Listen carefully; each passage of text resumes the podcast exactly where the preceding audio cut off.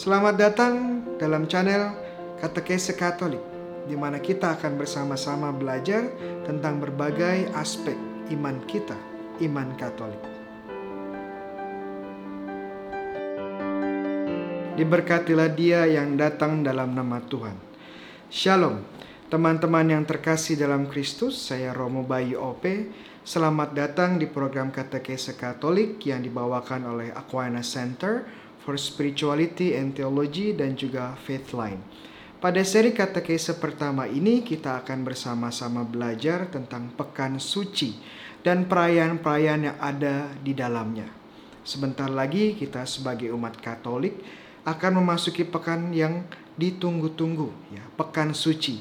Dan juga pekan suci ini memiliki banyak perayaan besar seperti Minggu Palma, Kamis Putih, Jumat Agung, malam Paskah dan juga hari raya Paskah kebangkitan Tuhan kita Yesus Kristus. Tentu kita mengetahui bahwa tahun ini sedikit berbeda dengan tahun yang lainnya karena pada ada pandemik yang disebabkan oleh COVID-19. Dan hal ini memilukan hati kita karena kita tidak bisa lagi merayakan pekan suci bersama-sama di paroki, di kuskupan atau komunitas kita. Dan harapannya dengan kata kese ini bisa sedikit menghibur hati kita yang tidak bisa mengikuti pekan suci di gereja. Tetapi harapannya kita tetap bisa memaknai dengan lebih dalam presteri iman kita. Dalam seri kali ini kita akan mencoba membahas sedikit tentang perayaan-perayaan dari berbagai sudut pandang seperti biblis atau kitab suci, teologis atau ilmu ketuhanan maupun liturgis atau misteri peribadatan. Dan mungkin ada beberapa trivia yang kita bisa diskusikan juga bersama di sini. Pertama, Minggu Palma mengenang sengsara Tuhan atau yang biasa disebut sebagai Minggu Palma. Membuka rangkaian pekan suci. Hari Minggu ini kita memperingati Yesus yang memasuki kota Yerusalem sebagai raja yang dinanti-nantikan. Kisah Yesus masih kota Yerusalem ini tercatat di keempat Injil. Di Injil Matius bab 21 ayat 1 sampai 11, Markus 11 ayat 1 sampai 11, Lukas 19 ayat 30 dan 40, dan Yohanes ayat bab 12 ayat 12 dan 19. Walaupun detail peristiwanya sedikit berbeda, keempat Injil setuju bahwa Yesus sungguh masuk ke kota Yerusalem dan disambut sebagai seorang raja. Ini menandakan bahwa peristiwa masuknya Yesus ke Yerusalem sebagai salah satu momen penting dalam hidup Yesus dan juga para pengikutnya. Dari sini, konfrontasi Yesus dengan para pemimpin keagamaan di Yerusalem semakin meruncing. Dan ini akan menjadi salah satu penyebab atau faktor utama Yesus ditangkap, diadili, disalib, dan akhirnya wafat. Mari sekarang kita melihat beberapa detail menarik tentang Yesus yang memasuki kota Yerusalem ini. Kapan sebenarnya Yesus masuk ke Yerusalem dan disambut oleh orang banyak? Yesus memasuki kota Yerusalem beberapa hari sebelum perayaan Paskah orang Yahudi. Hari raya Paskah Yahudi sendiri merupakan hari raya keagamaan paling besar bagi bangsa Yahudi yang memperingati pembebasan mereka dari perbudakan di Mesir. Kisahnya bisa kita baca di buku Keluaran bab 12 sampai 13. Saat hari raya ini banyak orang Yahudi dari berbagai daerah, bahkan dari berbagai negara dan bangsa akan datang berziarah ke kota Yerusalem. Josephus, seorang sejarawan Yahudi yang hidup pada abad pertama Masehi, memperhitungkan ada lebih dari 2 juta orang memenuhi kota Yerusalem saat hari raya ini. Jadi bisa kita bayangkan ada mungkin ratusan bahkan ribuan orang yang menyambut Yesus sebagai raja. Kemudian, kenapa Yesus harus datang menunggangi keledai? Dengan melakukan hal ini, Yesus sebenarnya menggenapi nubuat Nabi Zakaria di bab 9 ayat 9 dikatakan bahwa bersorak-soraklah dengan nyaring hai putri Zion bersorak-soraklah hai putri Yerusalem lihat rajamu datang kepadamu ia adil dan jaya ia lemah lembut dan mengendarai seekor keledai. Seekor keledai beban yang mudah. Nabi Zakaria adalah nabi yang berdubuat tentang kedatangan Raja Mesias yang akan membangun dan memimpin kerajaan Allah. Namun hal yang menarik adalah Nabi Zakaria bernubuat juga tentang Raja Mesias yang akan datang ini akan juga menerima penolakan dari para pemimpin bangsa Israel. Kemudian keledai, oke. Okay? Menurut tradisi Timur Tengah, keledai melambangkan hewan yang damai. Berbeda dengan kuda yang biasanya dipakai sebagai sarana berperang, melambangkan kekuatan dan bahkan juga kekerasan. Hal ini melambangkan bahwa Yesus datang sebagai raja damai bukan sebagai seorang pemimpin bangsa Israel pada pemberontakan atau peperangan. Saat Yesus memasuki kota Yerusalem, banyak orang yang meletakkan pakaiannya di jalan. Ini adalah aksi simbolis menghormati seorang raja yang baru dimahkotai, seperti yang dilakukan orang-orang Yerusalem kepada Raja Yehu ketika ia menjadi raja kerajaan Israel. Bisa dilihat di buku Dua Raja-Raja bab 9 ayat 13. Kenapa ada daun palma?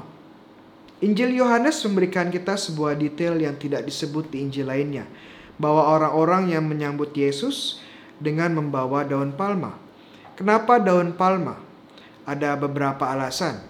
Daun palma secara khusus dari jenis kurma banyak ditemukan di Israel wilayah selatan dan daun ini sudah menjadi bagian dari hari raya keagamaan bangsa Yahudi. Bisa dilihat di buku Imamat bab 23 ayat 40. Dan juga telah menjadi salah satu simbol nasional dan perjuangan pada zaman Yesus. Bisa dilihat dari buku kedua maka B bab 10 ayat 6 sampai 7. Nah, jika kita bandingkan dengan budaya Yunani dan Romawi yang mendominasi dunia pada saat Yesus hidup, Cabang dan daun palma adalah simbol kemenangan dan menjadi atribut paling umum dari Dewi Nike atau Dewi kemenangan bangsa Yunani. Tampaknya Yohanes Penginjil memiliki niat untuk menunjukkan kepada kita semua bahwa Yesus bukan saja raja orang-orang Yahudi, tetapi juga raja semua bangsa.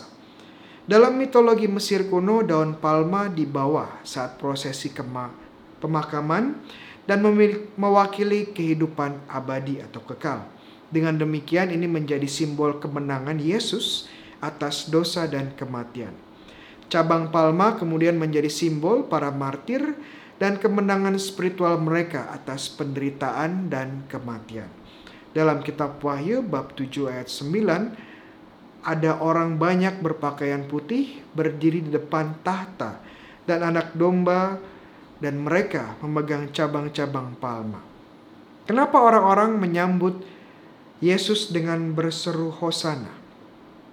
Saat orang-orang menyambut Yesus, mereka berseru hosana, diberkatilah dia yang datang dalam nama Tuhan. Ini adalah penggalan dari Mazmur 118 ya, tepatnya ayat 25. Mazmur 118 sendiri merupakan bagian dari apa yang disebut sebagai The Great Hallel atau lagu sukacita agung. Dari Mazmur 113 sampai Mazmur 118. Lagu agung ini merupakan bagian dari perayaan hari raya keagaan besar di Yerusalem. Ayat-ayat khusus yang ditujukan kepada Yesus menunjuk pada penerimaan orang-orang Yerusalem kepada Mesias yang diharapkan. Yesus disambut sebagai Mesias oleh orang-orang di Yerusalem dan kata Hosana sendiri berarti selamatkanlah kami atau berilah kami keselamatan. Ini mungkin merujuk pada hasrat dari para orang-orang Yahudi yang ingin terbebas dari penjajahan Romawi. Tentunya Yesus adalah Mesias, Sang Raja dan Sang Penyelamat tetapi bukan seperti yang diharapkan oleh kebanyakan orang-orang Israel. Mari kita simak sedikit apa yang dikatakan Katekismus Gereja Katolik mengenai peristiwa penting ini. Bagaimana Yerusalem akan menerima Mesiasnya? Yesus selalu mengelakkan usaha rakyat untuk menjadikannya raja. Sekarang ia memilih saatnya dan menyiapkan perjalanan mesianisnya memasuki kota bapaknya Daud. Ia dieluk-elukan sebagai putra Daud, sebagai orang yang membawa keselamatan. Hosana berarti berilah keselamatan. Akan tetapi Raja Kemuliaan datang sambil mengendari seekor keledai, masuk ke dalam kotanya. Ia mendapati Putri Sion sebagai lambang gerejanya, bukan dengan tipu muslihat dan kekerasan, melainkan dengan rendah hati, yang memberikan kesaksian mengenai kebenaran.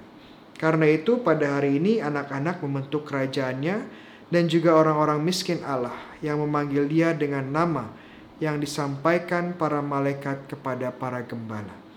Seruannya diberkatilah dia yang datang atas nama Tuhan. Dimasukkan gereja dalam sanctus perayaan Ekaristi untuk membuka peringatan akan Paskah Tuhan.